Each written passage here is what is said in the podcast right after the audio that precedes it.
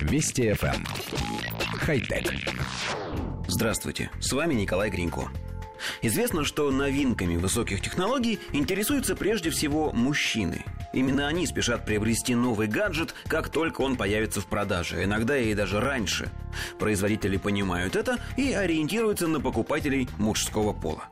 На краудфандинговой площадке Kickstarter запущен проект разработки лазерной бритвы Scarp Laser Razor, где вместо традиционного лезвия из металла используется лазер, обеспечивающий невероятно чистое бритье, а в качестве бонуса еще и исключает последствия раздражения кожи, свойственные использованию обычных металлических лезвий.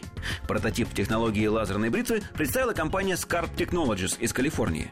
Авторы хотели собрать 160 тысяч долларов, а собрали уже почти полмиллиона, чтобы перейти от концепта к производству.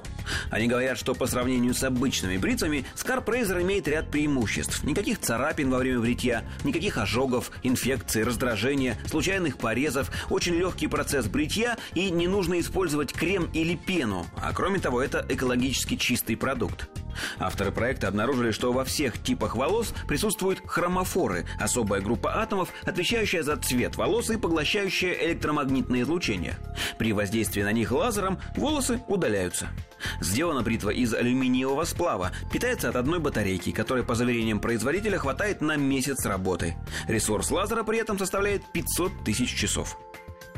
Коллектив редакции нашей программы, состоящий в основном из мужчин, поначалу возликовал, а затем посмотрел демонстрационное видео.